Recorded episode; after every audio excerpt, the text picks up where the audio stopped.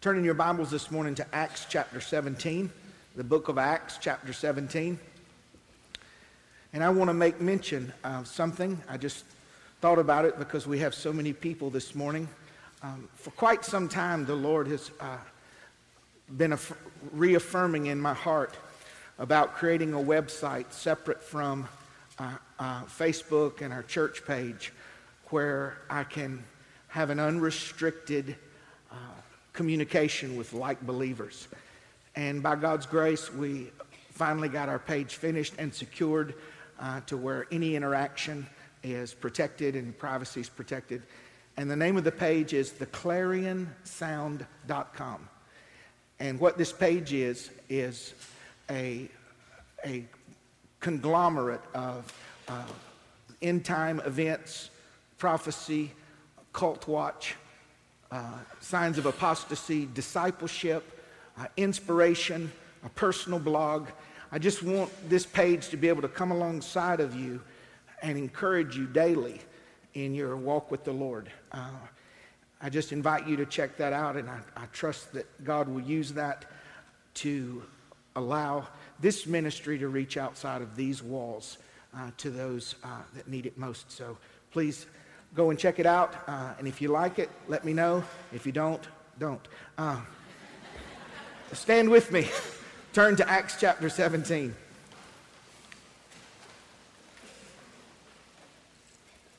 Or I can get Andy. I haven't got Andy in a while. Send all complaints to uh, Andy at Christ Chapel, Warner Robins. He'll hear this and get me later. Acts 17, verse 30. And the times of this ignorance God once winked, but now he commands all men everywhere to repent, because he hath appointed a day in the which he will judge the world in righteousness by that man whom he hath ordained, whereof he hath given assurance unto all men, and that he hath raised him, Jesus Christ, from the dead. You may be seated in the presence of the Lord this morning. The resurrection was a part, but it was a crowning gem of the redemptive plan of God. If you give me just a few moments to go through an introduction, I want to go uh, quickly through a couple of points and then direct something personal to you. When God created man, you have to understand that God has never reacted to anything that happened because he has perfect knowledge. God is active, he's not reactive, he's proactive. And in designing man, a free moral agent that would worship God by choice, not a group of robots, but by choice. He knew that if he gave man choice, that man would eventually choose his own knowledge of good and evil, where he could decide what was good, what he could decide what is evil, and he would usurp God's plan and he would fall from that intimacy and communion with the Lord. And that's why he told Adam, In the day you eat thereof, of the fruit of the knowledge of tree of good and evil, you will die. And Satan said, You shall not die. God knows that the day you eat, you will be as gods, which means you'll be your own personal God. You'll, you'll come into your own and you won't need him. And so the day he ate, he did not die physically, he died spiritually. So we are a spirit, we have a soul, we live in a body. Our spirit is that which can feel, sense, recognize, and communicate with God. My soul can connect with you, emotions, affections, uh, desires. My flesh connects with the world. That is hot, that is cold, that tastes bad, that tastes good. So in the day Adam ate, he did not die physically, he died spiritually. But God had planned for this fall and immediately clothed them once they knew they were naked. He clothed them with skins, which was symbolic of a covering that would hide their nakedness. So here's this lamb typifying the coming Christ, and the lamb was placed upon Adam and Eve. And so the underside, where the blood was, was against them, and there was a covering to hide their nakedness. And then he taught men about sacrifice, and he taught them about the spotless lamb to come, the spotless lamb, the spotless lamb, the spotless lamb. And then Christ came born of a virgin, not of man. Because those that were born of man, sin passed upon every man. So if Joseph had been his father, Jesus would have been born with sin, inbred in him. But since God uh, supernaturally brought Christ forth through a virgin, there was no sin in him. So he became sin for us and he died for our sins. That's forgiveness. But he was resurrected for our life. It's one thing to be forgiven. We could be forgiven and annihilated. We could have been forgiven and kept at a distance. But in the same way his death paid for our sins, the resurrection is that which promises us new life, new connectivity with God in this life, new relationship, new uh, familiar responsibilities and, and connectivity. Father, to know Him as a Father, to know that He longs to be with us and He's coming back for us, that there will constantly be life that flows from it. It's enough that He would die for our sins, but to be raised for our life. He shared our sins that we might share in His life. Well, He took our sins and then gives us life freely. If there was no cross, there would be no forgiveness. And if there was no resurrection, there would be no life. Very quickly, I want to talk to you about the prophesying of Christ's resurrection. It was hinted at in the Old Testament, Psalm 16, where David was speaking of Jesus to come. He said, You will not leave my soul in hell, neither will you suffer your Holy One to see corruption, hinting towards the three days dead and brought back to life. In John 2, Jesus said, Destroy this temple, and in three days I will raise it up. This spake he of his body. Matthew 12, for as Jonah was in the belly of the fish for three days, so shall the Son of Man be three days and three nights in the heart of the earth. In Matthew 16, from that time forth, Jesus began to show unto his disciples how he must go to Jerusalem and suffer many things of the elders and chief priests and scribes, and he would be killed and he would be raised again the third day. It is important. We're not going to dwell on it, but it's important that you understand that this is a fulfillment not just of the plan of God, but the prophesied event. It's fulfillment of Scripture. The purpose of Christ's resurrection. Number two, to make himself known as the Son of God. And it says in Acts 13 that God hath fulfilled the same unto their children, and that he raised up Jesus again as it is also written in the second psalm, Thou art my son, and this day have I begotten you. God did not create Jesus in that day. Jesus was in the beginning. In the beginning was the Word. The Word was with God, and the Word was God. But He begotten him again in the form that Jesus became the God man, the mediator between God and man. And in that way, the eternal one become the first fruits of all that would follow him later. He was resurrected to bring to naught Satan's power.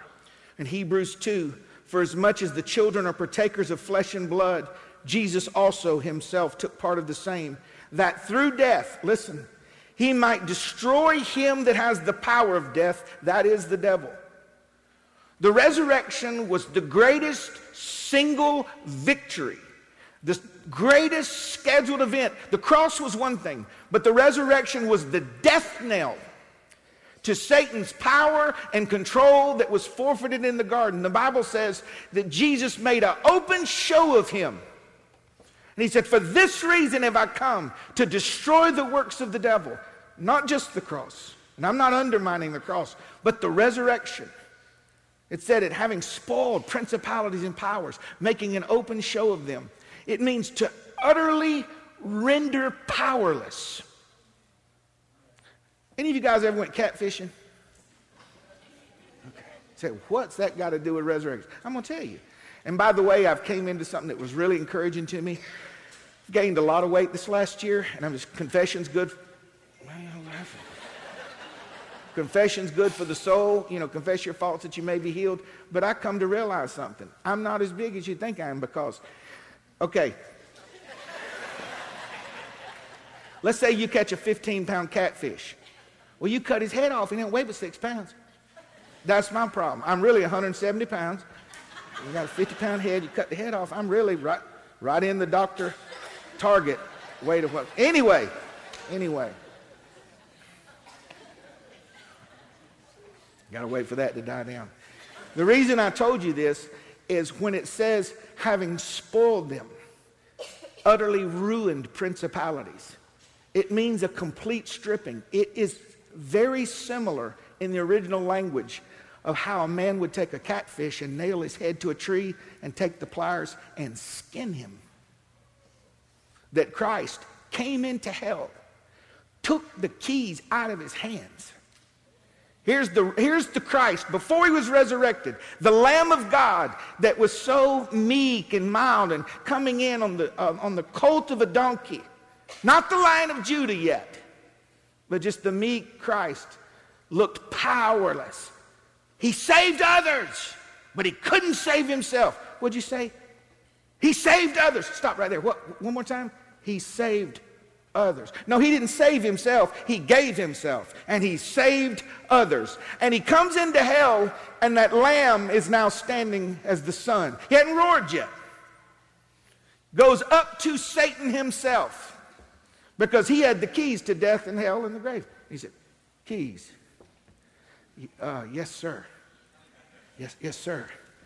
And on the third day, with all power, somehow in the triunion communication between God the Father and God the Son being one as well with God the Spirit, God raised him from the dead, and every believer looking forward to the coming Christ that ever believed in that lamb that they, they, they slayed in anticipation of the Christ to come all of those believers that were in a holding place in upper Sheol. They weren't in torments, but they were held because, see, the blood of lambs could only postpone judgment. It could not pay for judgment. So every year the high priest would kill a lamb, and God saying, I won't judge you this year. I won't judge you this year. And on that third day, when he come up out of the ground, everybody that had ever died in the Old Testament believing, he took them with him. And the Bible said that on the day when he was resurrected, that many people saw their dead relatives walking through town. I'd love, if there are any videos in heaven, I want to see that. You know, you're just walking with your friend, Uncle Earl, Uncle Earl. There you go, just the power that was displayed. He brought to naught Satan's power. Well, Satan is very active and he's, he's unhindered right now, except to those that believe. I understand that my elder brother Jesus whipped you 2,000 years ago and that your mightiest of evil angels, when I say his name, their knees become liquid and they shake because of his power. They tremble. They're not looking at who said it, they're looking at what was said. Christ died and was raised to deliver us from the fear of death said in Hebrews 2, and deliver them through who fear of death were all their life subject to this bondage. All their life. They're believers. I know, I just, I see it, I know that. You know, none of us are wanting to die in the sense of leaving our wife or our husband or our babies uncared for. There's that family burden and tie. But if you're still, still fearful of death, you've not yet believed fully in the sense of understanding what Christ did and where you're going and what all that means. One of the benefits of the spirit filled believer that believes the Word of God is that we're not afraid of death at all. I want to see my babies raised, but I want to go to heaven more. You know, I'm, I'm not, I'm not looking like, you know, waking up each day looking for a, a, a disease that will kill me. But there are people here, they, are, they literally fear every day that something will happen to them. If I die on this platform before my feet get cold, I'm going to be with Christ. We know these things. Why? Because he rose from the dead. And I'll be with him. My spirit will be with him. My body will be here. He was raised to give us new life. 1 John 5. And this is the record that God hath given to us eternal life, and this life is in his Son. He that hath the Son hath life, and he that hath not the Son of God hath not life. These things have I written unto you that you would believe. And that doesn't mean a mental agreement. I believe he's, you know, you'll see some musician, and by the way, I don't watch any of it, but on their award shows, they'll show a clip of somebody, you know, that just radiates hell and demonic nature. I just want to thank God. You know, they look like death on a soda cracker, but they, I just want to thank the Lord for everything. They believe. No, no. That's mental assent. For a believer, those that believe in the Son of God means that I have a firm, reliant, exclusive trust in the atoning work of Christ for my sins and the resurrection of Christ for my life. That's what a believer is. And the resurrection is what, a, what makes the new birth possible. Recreated, reconfigured, transformed in the same way out of the womb of our mother when that doctor slapped us on the rear end and we sucked in air and like, welcome to the world. That's a different sermon. Welcome to the world. But in the same way, we drew, we drew breath outside of that womb. We were once dead in our trespasses and sins, and He quickened us, breathed into us the breath of life, and now we know He's real. We see He's real. We feel He's real. We see Him in our life. We have a connection now that other people don't connect with. Do y'all remember anybody else when you first got saved? I mean, you, I had nothing to do with church, God, nothing. And after I got saved, somebody could just send you a card in the mail, just a cheesy card. Jesus loves you. And you just cry like a baby. Why? Because he loves me. Because he has given me life. That life is in his son.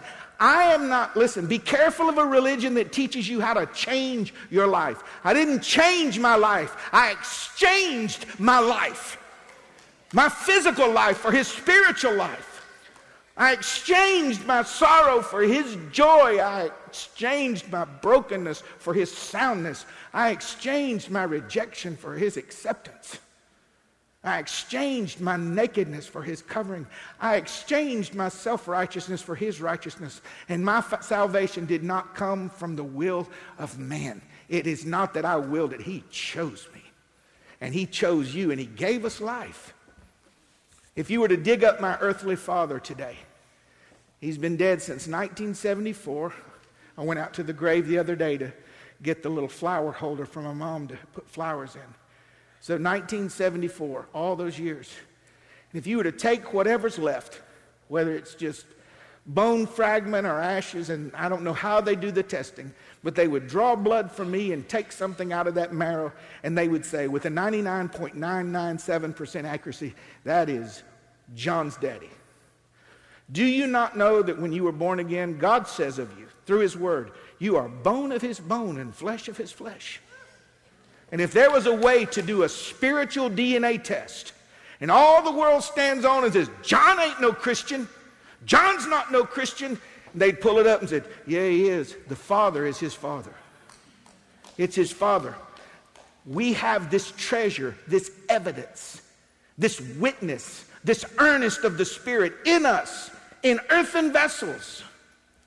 And we have life not because we decided to change, but because He saved us. He gave me life.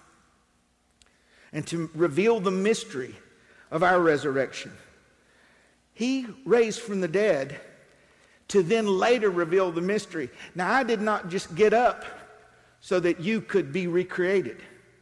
I got up to tell you that everybody that's ever died before and everyone that'll ever die after this in me I'm going to resurrect them from the dead. I'm bringing them back.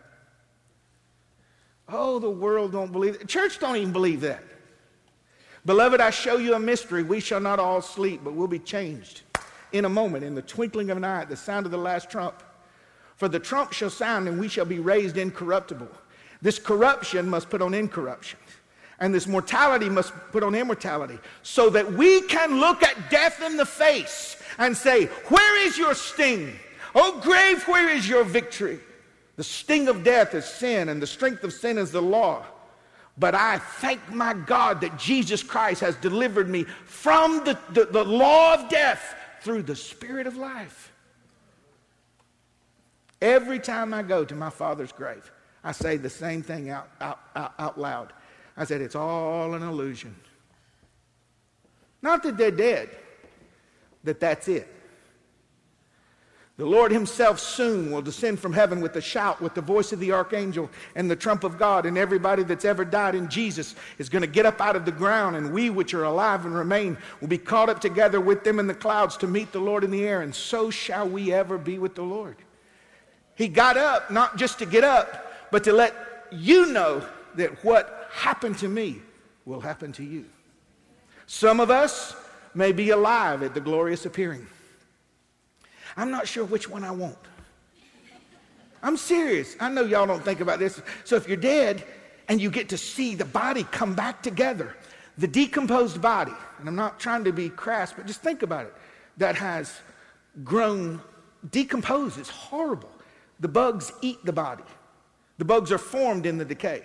The bugs excrete the body that they've eaten.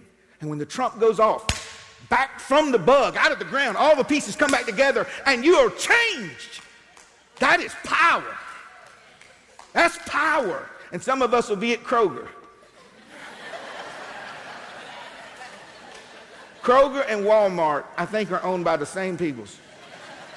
Walmart got 62 registers and one lady working. One. I said, y'all got another register? The other lady's sick. And if you get in, it's just Kroger. Can anybody help us? No.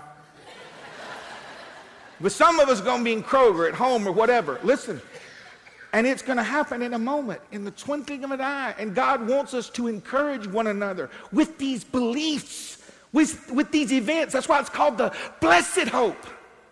I may be in a long line at Kroger. That might be a good place to go from. And the trump go off. Now listen to your pastor. I know I, I cut up with you, but it's over then. You will never go out of the presence of the Lord ever again. You will never be without him ever again. And there comes a time after the judgment. See, we're not judged for our sins, we'll be judged for our works. And that's why the wiping of the tears comes after it, because many Christians will have many regrets for a life not lived and a ministry not done. And Jesus is going to wipe away the tears from our eyes. Listen, this is one of my favorite verses, and the older I get, it means more to me. He said, And I will wipe away all the tears from your eyes, and neither that shall there ever be any more. Ever. There shall be no more sorrow. There shall be no more pain. The former things have passed away, and I decree as God, all things are new. And a pulse comes from Him, and from that moment on, you will never have sorrow. So it's not just getting up out of the ground, it's not just living again, it's all the things that hurt and harm will be gone in the power of the resurrection. Someone give the Lord thanks. Someone bless him this morning.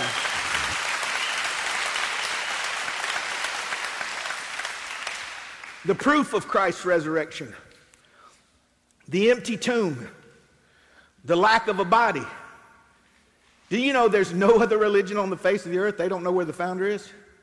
Oh, well, they, that, that don't prove nothing. Well, then why does every other religion on the face of the earth, we know where their body is? King Tut, King Butt, King everybody. We know where everybody is. We know where everybody is. Tut's children, we know all the Egypt, we know everybody. Joseph Smith, we know where he is. Reverend Moon, we know where he is, but not the Christ.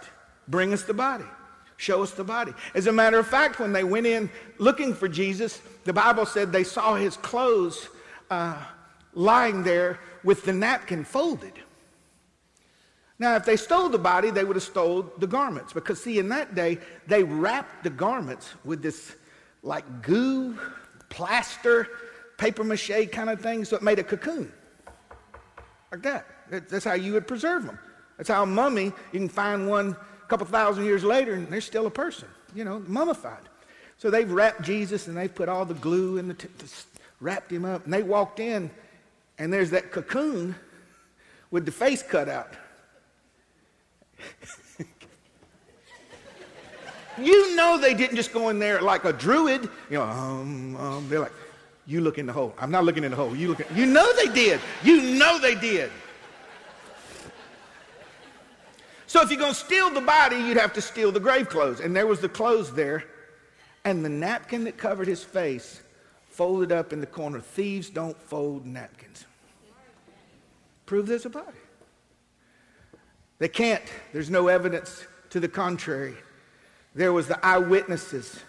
Acts 1 says, and he was seen of many people for many days.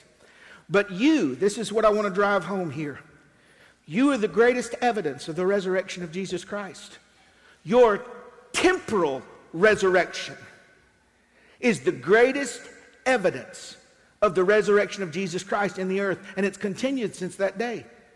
The Bible says that those of you that He brought out of trespasses and sins, out of your own death. He called you out of darkness into his marvelous light. It said that your unbelieving friends, they look on you and can't wonder why you don't live like you used to live and that you don't do the things you used to do. And when you sin, you're grieved now instead of rejoicing. And those of you that have tried to backslide, most miserable people that's ever lived in the face of the, in the history of the world are people that try to backslide. And you got too much of God to enjoy the world, too much of the world to enjoy God, so you're miserable. Well, I hit something in, didn't I? But we're the witnesses. When I meet people, even though, you know, I'm getting older, man, I'm, I'm getting close to 60, 55 years old. I meet someone from college, hey, man, how you doing? What you doing these days? I'm a preacher. They shake your hand. what? Yeah, and you get to share your faith with them. They, I had one guy wrote me not too long ago, and I'm not saying this to be funny. He was kind of taking shots at my faith. I saw him at some reunion thing, and he said, uh, uh, "Yeah." Well, he told me in person. I'm sorry. He goes, "Yeah, you ain't forgot, John, have you? You haven't forgot, have you?" I said, "What?" He goes, "You remember when you emceed that hot legs contest?" Yeah, I do. And I looked him square in the eye and I said, and that man's gone. That man's dead. That's what I, I told him. And just like, and he said, what? I said, man, I've been preaching 30 years. I hadn't had a drink in 30 years. When Christ brought me up out of the, and I, t- you know, then you get on a roll. And instead of interest, they like, you know, I got, and I tell them about, I said, I'm not perfect, but I'm different. I'm not the same that I used to be. And then they'll write me. And then they'll say, I, I, It's like I recognize you, but I don't know you. You're the advertisement. I know he lives because he lives in me. I know he's alive because we're alive. We were dead. Dead. We'd come to church. I don't get it. I don't get it. I know. It's like putting a fly, a fly landing on a dead man in his physical body. He doesn't get it. But if he's awake, it's like living below the gnat line. It don't bother dead people. Y'all ever, y'all ever visit relatives? Anybody ever live there? I remember going there to preach when I was on the evangelistic field. And you'd, you'd be in the church, you know, have little window units or something, and the gnats just, oh, just, and you talk to people and it's all on their lip, and you go, you're trying to help them. And, but they live and they're used to it. You know what I mean? You, don't leave a little food up in here on the face. You have just a conglomeration that looked like a mole and it just be a bunch of gnats on there. I'm going somewhere. Wait a minute. But since I was alive, I'm trying to preach. I, I can feel that, you see? And now we who are alive in Christ, every song that's of him or from him, we feel it. Every sermon, every, oh, that's a good word. We shake someone's hand and go, brother. Have you ever met a believer and it's like you've known them your whole life? You know, we are the evidence. That's the proof. It's not just that they can't find a physical body, they can't explain what happened to us.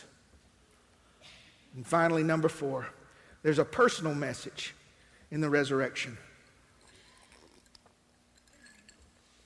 Matthew 28, let me just read it to you. Early on Sunday morning, as the new day was dawning, Mary Magdalene and another Mary went out to visit the tomb of Jesus.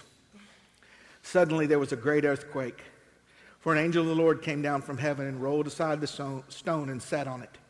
Ben, if you would come to the front, please. His face shone like lightning, and his clothing was as white as snow. The guards shook with fear when they saw him, and they fell into a dead faint. Then the angel spoke to the woman, to the woman, "Don't be afraid. I know you're looking for Jesus who was crucified. He isn't here. He's risen from the dead just as he said would happen. Come see where he was lying." And now go quickly and tell his disciples that he is risen from the dead and he's going ahead of you into Galilee. You will see him there. Remember what I've told you. The issue for us is not has Christ been risen, but have you been risen with him? Are you free? Are you free from bondages? Are you walking in peace and joy? For the unbeliever and the backslidden person, here's how, here's how we're saved. See, if our spirit's dead,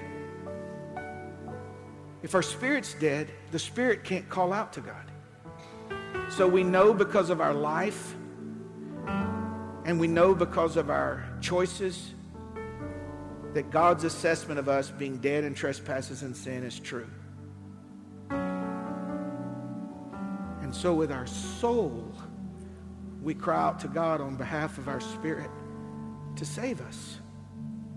And whosoever calleth on the name of the Lord it's not my dead spirit that calls. It's my soul that hears the gospel and believes that that's an accurate assessment.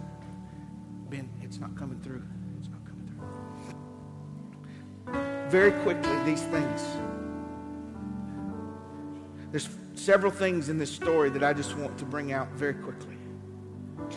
God still moves with great force those things that hinder us from seeing Him the angel came and pushed the stone out of the way.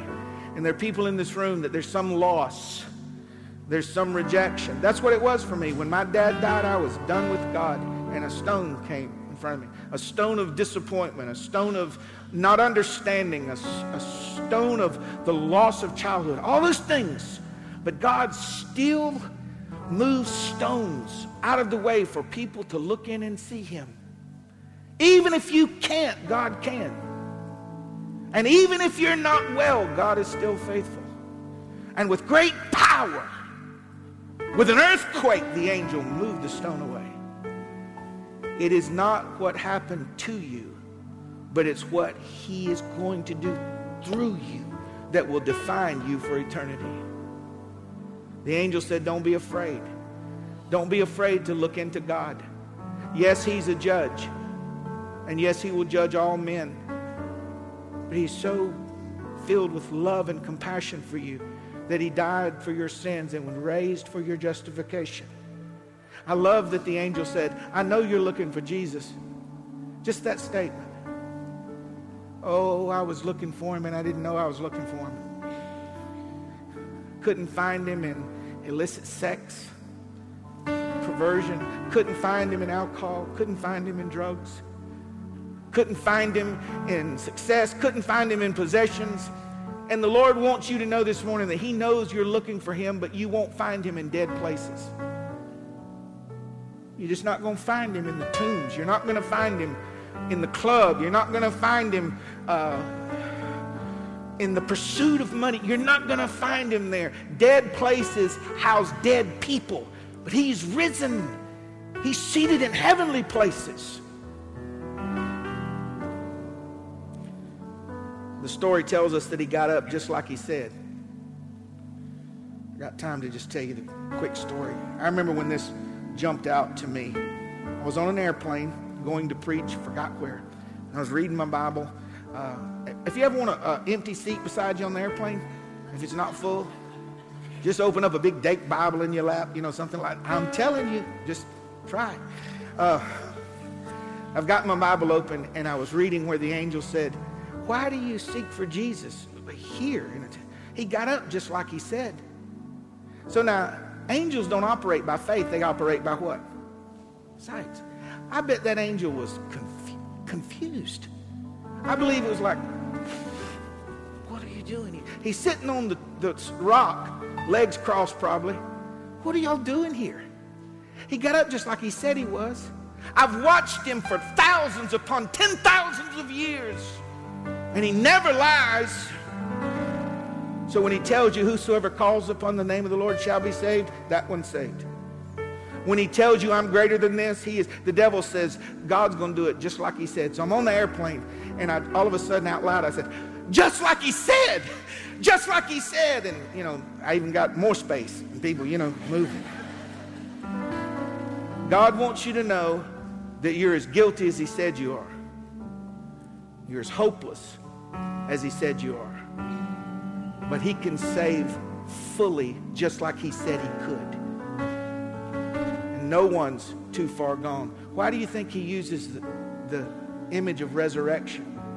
Even if your marital life, your physical life, your relational life, your intellectual life, your emotional life is decomposed and rotting, He can bring it back from the dead. He can bring it back from the dead. And then it says, the angel said, Now he's gone ahead of you into Galilee. But look how this is applicable today. Now he's gone ahead of you. But you'll see him again soon. That's what he told him. You'll see him soon. We who have been born again, you do understand that God's not trying to figure out when he's coming. It is scheduled. It's on the calendar. Well, John, no man knoweth the day nor the hour. Well, when Jesus was a man and he unrobed himself of all of the, that part of deity, he might not have known. Don't tell me he went to heaven as a resurrected Christ and he don't know when he's coming back. At that time, no man, God the Father, God the Son, and God the Spirit. No. So it's scheduled. Do you remember when Christ was born? Almost finished. Bear with me. It said, and when the fullness of time has come, God had made his son, made born of a woman, under the law, that he might redeem the children that are under the law. We call sons of God. And when the fullness of time would come, Mary's contracting, three, two, one, crown birth. And he's coming back for us in the same way. So Jesus has died, he's resurrected, he's seen of people, hundreds, hundreds, for many, for 40 days, plus days, hundreds, hundreds, 500 at a time here, hundred, hundred, hundred. And then he's standing on the mountain. He said, Now, before I leave, I want to tell you something. I'm with you always. So, last words. You know how powerful they are. I'm with you always, even to the end of the age. And he just ascended. And as they watched him leave, wow, that resurrection thing, this, wait, this is more than I've imagined. And an angel said, in the same manner as you see him go up into heaven, he's coming back. You'll see him soon. The resurrection for us is the answer. And I close with this to everything in your life. When our spouse dies, the resurrection is the answer. When our child dies, the resurrection is the answer. When our spouse of 15, 20, 30, 40 years leaves us, the resurrection is the answer when physical infirmity, infirmity and deformity and handicap is part of our life, the resurrection is the answer.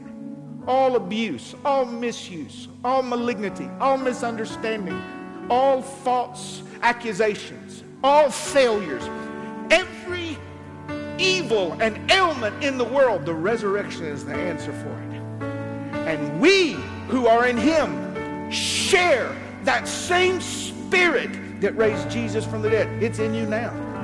It's in you now. No, I'm not worried about you because the spirit that raised Jesus lives in you and quickens you. Would you stand with us this morning?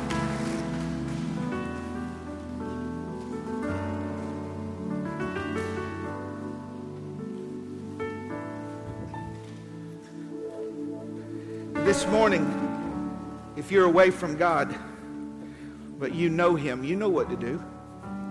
You just go find a place away from your wife, your kids, your husband. You humble yourself and you repent. That means to confess with your mouth and turn and change directions. And those of you that are in Christ, don't be discouraged. You've got through much tribulation to enter the kingdom of God. And if for a season, if now you're in manifold heaviness, rejoice inasmuch that you are partakers of Christ's sufferings. And if you suffer with him, you will reign with him. The resurrection is going to fix all, heal all, restore all. It's just the answer. Now, if Christ did not raise from the dead, our religion is in vain. But he did. So it is as it should be. Father, we stand before you as your people, and we are humbled by the story. The story of what you did and why you did it and who you did it for. We thank you, O Lord, that all power is given unto you in heaven and earth. And we ascribe unto you, resurrected Christ, all the glory. We ascribe unto you all the honor and all the praise. Create in us, O Lord, a clean heart and renew a right spirit within us that we might walk closely with you and that we might share that life and share that power. We know that in you we are more than an overcomer, more than a conqueror. And let our lives, O oh Lord, at our jobs, around our family and friends, let our, let our lives be the advertisement of the resurrection of Jesus Christ. In your Son's name we pray.